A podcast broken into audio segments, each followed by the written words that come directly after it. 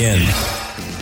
Welcome to Mass Ave. Um, this week is apparently Women's Health Week, and so we've had Planned Parenthood coming out saying why it's so crucial for taxpayer dollars to continue to go to the organization.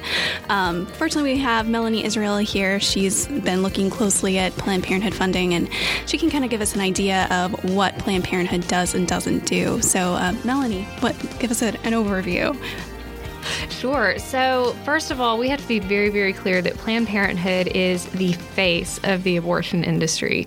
Um, when you think of abortion, your mind immediately goes to Planned Parenthood. The two go hand in hand. And so, that's what so much of the conversation about defunding Planned Parenthood has been focused on, has been the organization's abortion work.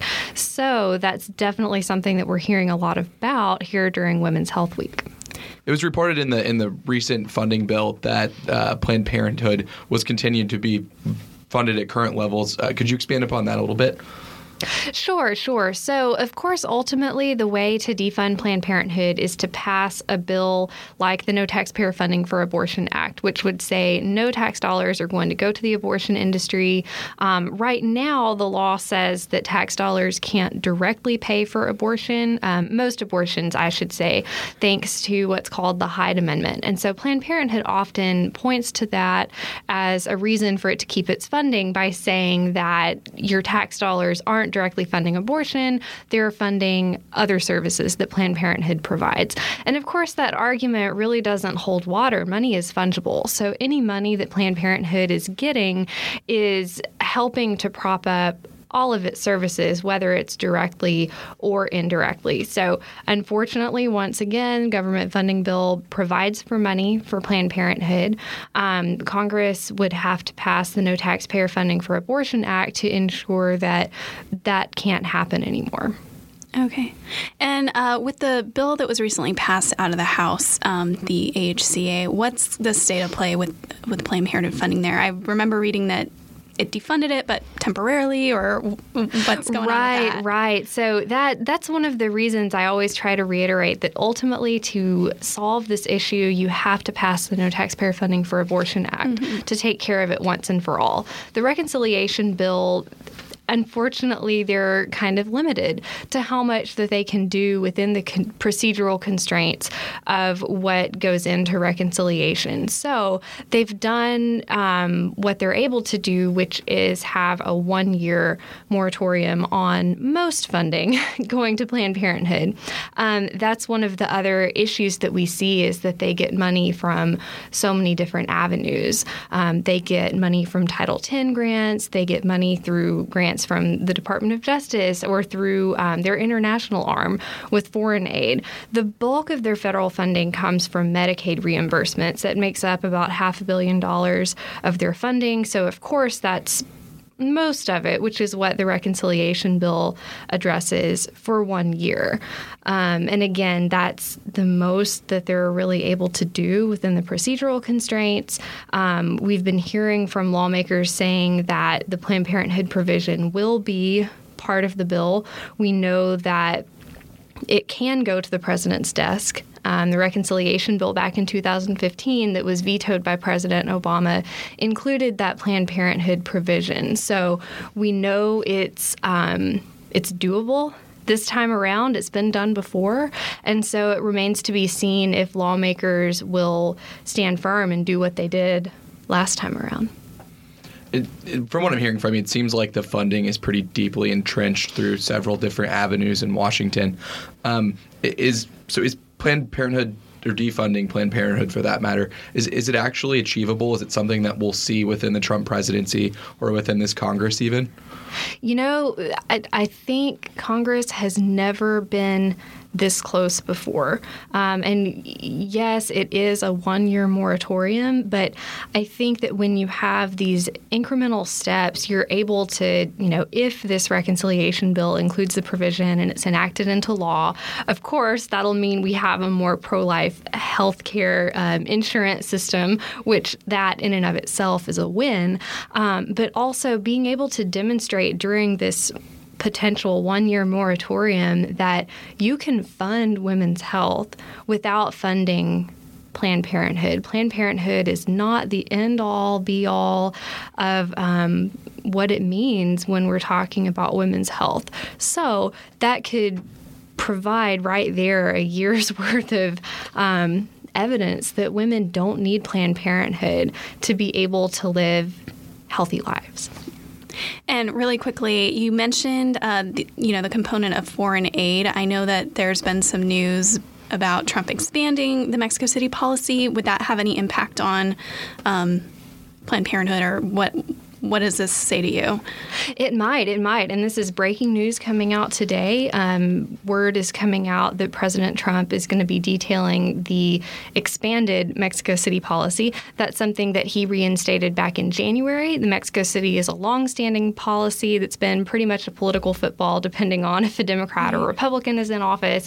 And basically, what the policy does is it says that U.S. tax dollars don't go to organizations that perform or promote abortions overseas. And so traditionally, that money has. Um, the policy has dealt with money that flows through USAID and the State Department. The Trump administration today is indicating that that policy is going to apply to additional funding sources such as Department of Defense. So we're talking about billions of dollars of um, money that the U.S. sends overseas that's going to be subject to the pro-life Mexico City policy. So that's something that's going to um, definitely have an impact on the International Planned Parenthood Federation and a lot of these other pro-abortion overseas organizations. All right, well, it will be interesting to see how this plays out in the coming months. Thanks so much for joining us, Melanie, and we'll be right back. Did you know you can now listen to all of our events through SoundCloud or just by visiting our events page on heritage.org? You now have access to hundreds of events and compelling discussions on policy issues from your car, on the train, or the comfort of your own home. Visit heritage.org/events for more information or search for the Heritage Foundation on SoundCloud. Welcome back to Mass Ave. We have Nile Gardiner in the studio to join us today. Uh, President Trump is embarking on his first foreign excursion. Uh, the trip is planned to take him uh, to Saudi Arabia, Israel, the Vatican, Brussels, and Sicily.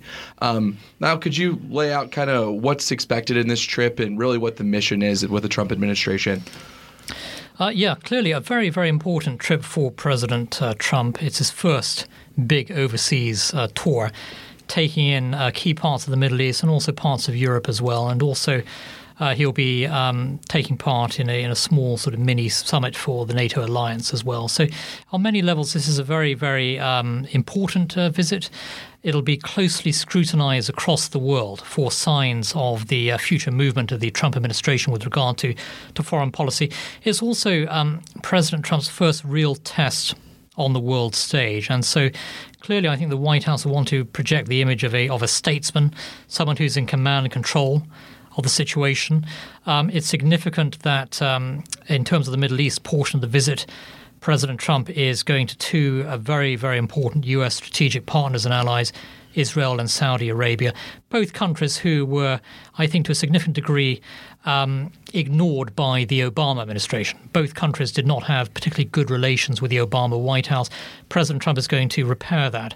Uh, and in Europe, uh, President Trump will want to uh, project a message of strength and resolve uh, as a key part of the NATO alliance. He'll want to reassure NATO partners that the United States is fully committed to the alliance and that the United States will stand with the NATO alliance in the face of Russian aggression, for example. So that's going to be an extremely closely watched uh, visit to uh, to Brussels.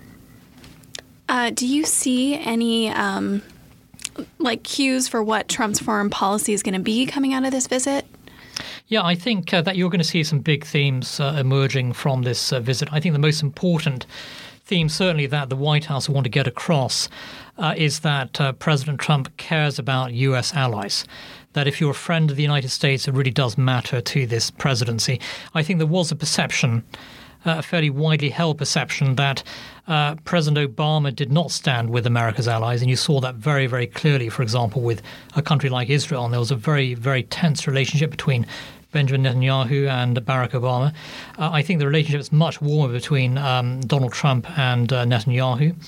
Um, and I think also that um, you know the White House want to reassure the Saudis as well, who had a very lukewarm relationship with uh, with uh, Barack Obama as the U.S. president. So I think a key theme here is that America stands with its allies, uh, will uh, uh, certainly fight with its allies, uh, and also that you know the United States is prepared to lead on the world stage, as opposed to the old mantra of leading from behind, which was uh, the term invented by an Obama official. And certainly the era of leading from behind, I think, is over. You mentioned earlier uh, the first question that um, this is it's going to be highly scrutinized. Uh, Robert Gates said earlier this week, I guess last week, um, that it's important that Trump stick to the script um, while over there. What, what kind of script should he be following? What's what's the overall takeaway from this mission or from from this trip um, overseas? Yeah, I think that uh, on a, a, big overseas trip like this, um, you know, these trips are very, very heavily scripted. Um, and certainly, I think that many uh, officials in the administration will be hoping that that uh, script is, is strictly adhered to by, by the president, as they would for any uh, president traveling um, abroad. Having said that, I think that uh, President Trump, in many ways, is a very unique leader, very outspoken, and I think he'll certainly have his say uh, throughout this international uh, trip. Um, and uh, and I think actually that uh, you know uh, a lot of people across the world will be eagerly listening to every uh, every word that uh, President Trump has to say on this on this visit. I think the most important thing for this trip is for uh, the world to to recognise that you know U.S. leadership is back in place because I think the last eight years under President Obama have been a period of tremendous weakness. So it's very important for the new presidency to set a new agenda which is based upon uh, firm U.S. strategic interests, but also upon a message that the United States really respects. Um, and stands with uh, with its allies, and that is crucially important, whether that's in the Middle East uh, or in or in Europe. Um, and I think you know the main takeaway from this this trip certainly. Uh, hopefully, will be that you know the the U.S. Uh, president is a, a force to be reckoned with on the world stage, and I think that um, you know that should be the takeaway from the visit. Um, I think the countries that um, President Trump uh, um, will be visiting are all countries with uh, with a strong tie to the United States. So this should be, uh, in my view, uh, it should be a, a successful um, a visit. Uh, and I think it's also important to uh, to send a very clear message to European allies that the United States um, believes firmly in the transatlantic alliance, uh, and um, and I, I would hope that on this visit that President Trump will reiterate his support for Brexit. It's his first trip on European soil. Mm-hmm. Brexit is a great, great force for freedom in Europe and the world. President Trump has been a strong supporter. I hope he continues that that strong support, and also I hope he emphasizes the importance of the United States working with nation states uh, in Europe uh, and. Um, I think that with President Obama, he placed far too much emphasis upon uh, America working with the European Union, not enough emphasis upon working with uh, key European allies. And so the focus for the new administration should be uh, NATO is critically important. Uh, and the US alliance with individual European countries is hugely important. But I, I hope that we won't see uh, a repeat of, of what President Obama has said in the past few years uh, with this, you know, um, support for uh, supranationalism or Eurofederalism, which neither of which are in America's interest. Right. Well, I'm sure we will all be watching this trip closely. Thanks so much for joining us, Nile. My pleasure. Thank you. All right. Thanks so much for tuning in. Be sure to check us out on Facebook at Mass Ave, and we'll be back next week.